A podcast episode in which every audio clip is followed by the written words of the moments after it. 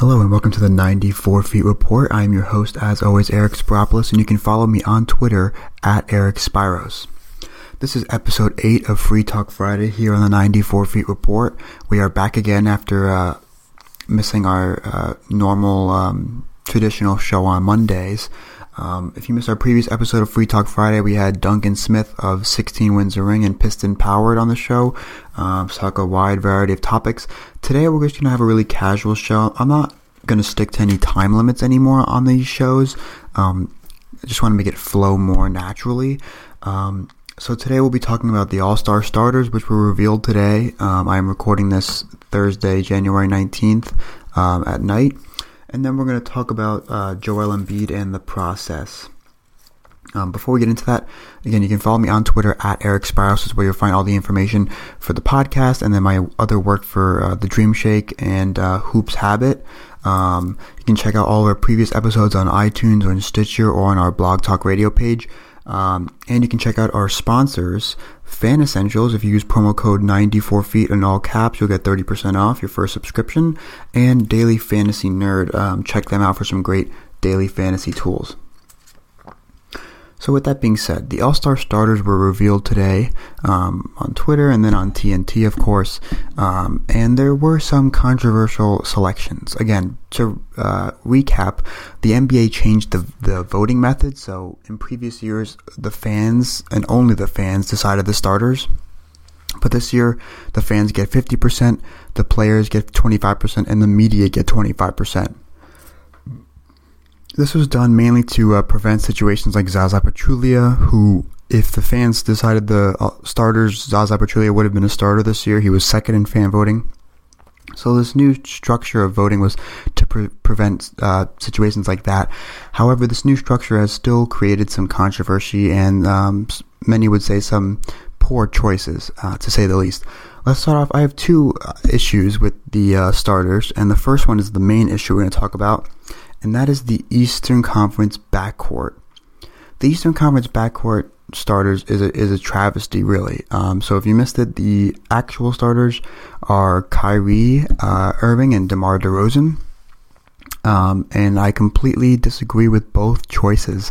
Um, in my opinion, if I had a ballot for the starters, I would have selected um, Kyle Lowry and probably John Wall, though I would be a okay with someone selecting Isaiah Thomas, and I flip flopped on both of them uh, over the past couple of weeks as they both continue to perform, uh, you know, great.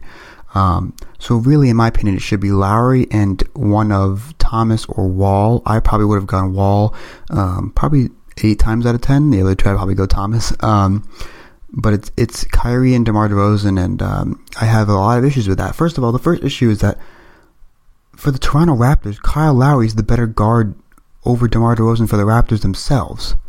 Um, and then Isaiah Thomas and John Wall are both better than Kyrie Irving and are both having better seasons. I've got all five players DeRozan, Irving, Lowry, Thomas, and Wall. I've got their numbers up on basketball reference comparing their seasons. Now we can dive into each, you know, numerical statistic for each player, but um, some key things to point out uh, are that you know DeMar DeRozan has a one box plus minus. Uh, and Kyrie Irving has a 2.4. Those are, you know, not ironically uh, or not coincidentally, the two lowest box plus minuses of the five guards. Lowry has a 7.4, Thomas has a 5.1, and Wall has a 4.7. Also, Kyrie and DeMar DeRozan also have the uh, fourth and fifth fifth highest uh, VORP value over replacement player. DeRozan's is 1.1, Kyrie's is 1.4 in comparison to Lowry's 3.6, Thomas 2.3, and Wall 2.4.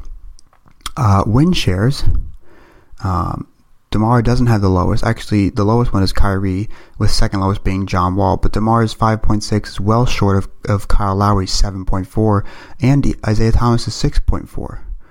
Um, you know, you look at player efficiency rating, and DeMar DeRozan is actually second to Isaiah Thomas, um, though it's really close.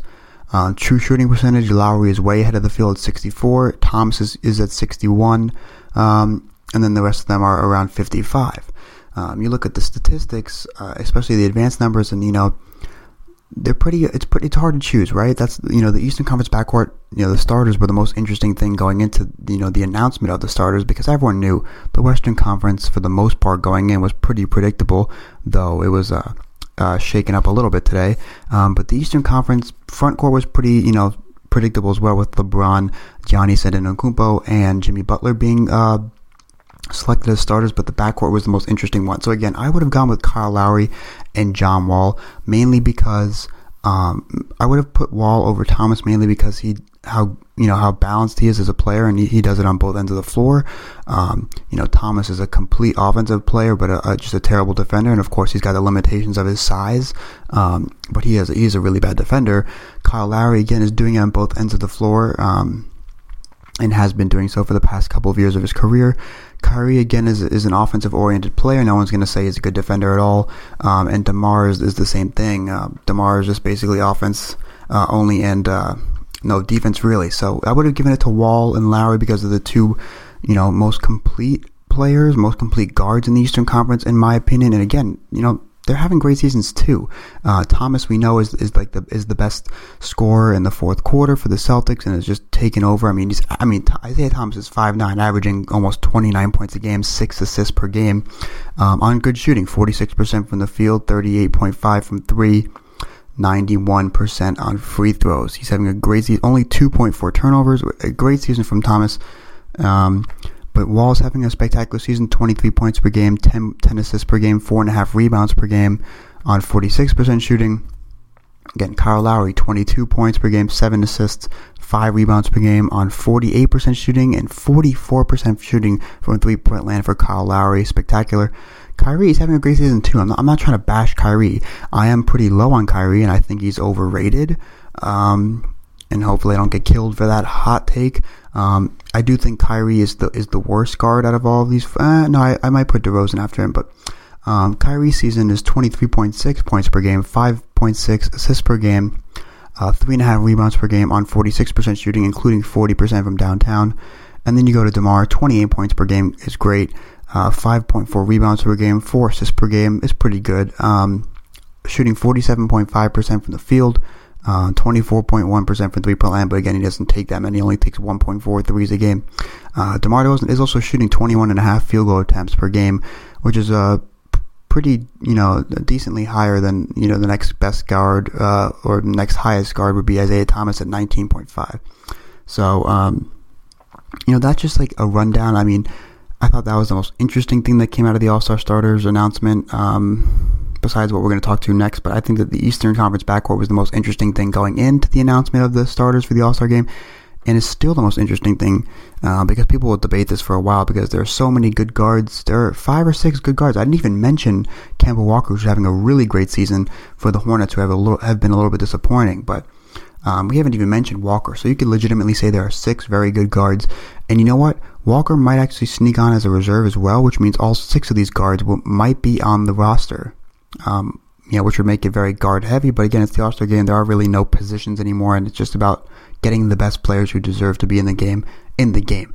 You know, I think that the whole debate over starting uh, versus not starting is, is, kind of pointless to begin with because they're still going to be on the team, and it's all about you know making sure that the All Stars, the 12 people who make it, are the 12 worthy or the 24 most worthy players in the league.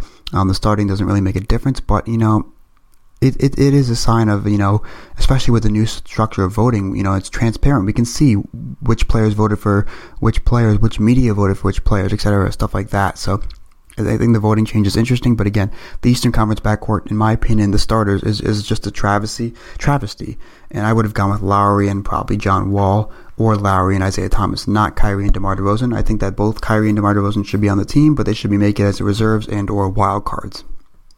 The next interesting thing about the All Star starters being announced was Steph Curry being um, a starter over Russell Westbrook. Uh, you know, I mean, a lot of people went crazy on Twitter. Obviously, we know Westbrook's having a triple double. Um, has the Thunder on a solid pace. They're not really exceeding expectations. They're not disappointing. They're kind of right on the pace people expected them to be. Um, but the interesting thing is that initially, when this was announced, a lot of people thought that they were going to blame the media and or fellow players for not voting for Russ, but it actually turned out to be the opposite. The media and the players put Russ at number one for backcourt in the Western Conference, and it was just it just came down to the fans. Curry had a significant advantage in fan vote, and that's what led that that's what broke the tiebreaker between the two, and put Curry over Russ. Um, it's funny because even after changing the voting structure, a situation like this, fans can still be blamed for poor choices and poor selections for starters. But it is what it is. Obviously, we know Westbrook's having a great season. I would have put Westbrook as a starter over Curry. Um, but I'm not going to go crazy about this debate. Oh, you know, we know where I think Westbrook's clearly having a better season than Curry, but um, I'm not going to go crazy over Curry being the starter. Westbrook's still going to be on the team. And the most interesting thing I think about Westbrook in the All Star game is how he's going to interact with Kevin Durant, especially after last night's Warriors Thunder game, uh, which involved included some serious, um, interesting altercations um, and interactions between the two former teammates. Um, and even now, I mentioned that you know it's transparent to see who voted for who, and it's interesting because the media put Russell Westbrook at number one in the backcourt for the Western Conference over James Harden, which could be a sign for the MVP voting because we do know, as we know, the media does vote for MVP. Um, some of the voters will be different. I heard that there was a selected All Star panel of media members for this the All Star starters, um, in comparison to the MVP voting, which kind of um, touches upon all markets of each team. But it is a sign that the media already has Russ ahead of Harden right now. If things play out in the same way, you're looking at a Westbrook MVP, in my opinion. And, you know, I, I mean, not, not only as a Rockets fan, but just as someone who's appreciating what Harden's doing more than the traditional fan, um, that would be a, that would be a crime, in my opinion. But that's another that's a conversation for another day. Um, so that's what I want to do. Just talk quickly about the All Star starters, some things, some quick thoughts, and uh, maybe on a our episode for Monday, we will do our All Star reserves, and we might have a guest on the show, and I'll mention that at the end of this episode. Um, so that was just a couple, couple of thoughts that quickly came to my um, mind when the All Star starters were announced, and um, you know now we're going to talk about um, Joel Embiid and how the process is playing out for the Sixers.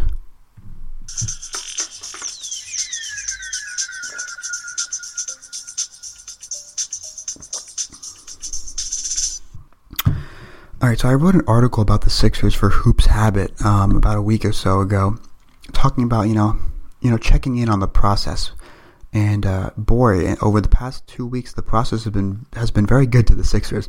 Um, the Sixers are seven and three in their last ten games. They just had a really good win against the Raptors at home, and a couple of numbers to just highlight how good Joel Embiid has been in his rookie season. The Sixers' defensive rating with Embiid is number one in the league. So when Embiid is on the court, and when he's been playing, the Sixers have the best defense in the NBA. When Embiid is off the court or not playing, the Sixers have the 25th best defense in the NBA. That is a huge difference. Embiid for the for the season is a plus 68 and on plus, uh, plus minus, um, which is just incredible if you think about it because he's on a 14 and 26 team. He's a plus 68. Um, it's no secret. The process is in full swing. Um, you know, the Sixers might be able to get Ben Simmons back in the next month or so. That would be a great addition. Listen, they're only six games out of the AC. I'm not going to say that. I'm not saying they're going to make the playoffs, but if they keep playing like this, and I doubt they'll keep up the seven and three kind of pace, but if they can play 500 or even like four and six, uh, that kind of ball, like 400, 40%, uh, 400 ball over the you know next couple of months, they'll at least be competitive for the eight seed. And you know, they still got young players. Dario Saric is starting to improve. They could still trade Noel or Okafor to get a backcourt piece. Um, obviously, they're going to get Simmons back. Um, then they're going to have a load of, of cap space. You know, maybe with this new kind of this improvement that's being seen, maybe players actually might want to go to Philadelphia, play next to Joel Embiid, play next to Ben Simmons, and you know, right before our eyes, maybe in a year, maybe in two years, we see the Sixers back in the playoffs, led by Joel. Trust the process, Embiid. Um, just got to point out that Embiid has one. If you're not following Embiid on social media, you're making a mistake. He's probably the funniest athlete on social media I've ever followed. Um, and two, you've got to just check out all the uh, videos of him, you know, making his entrances like uh, Triple H, um, dancing with cheerleaders, celebrating uh, T.J. McConnell's game winner. I mean, Embiid is really, uh, I think, one of my favorite players in the NBA. I have been on aboard, aboard the Embiid hype train ever since he was drafted. Um, obviously, on this show, you've all heard me uh, talk about my praises for Joel Embiid.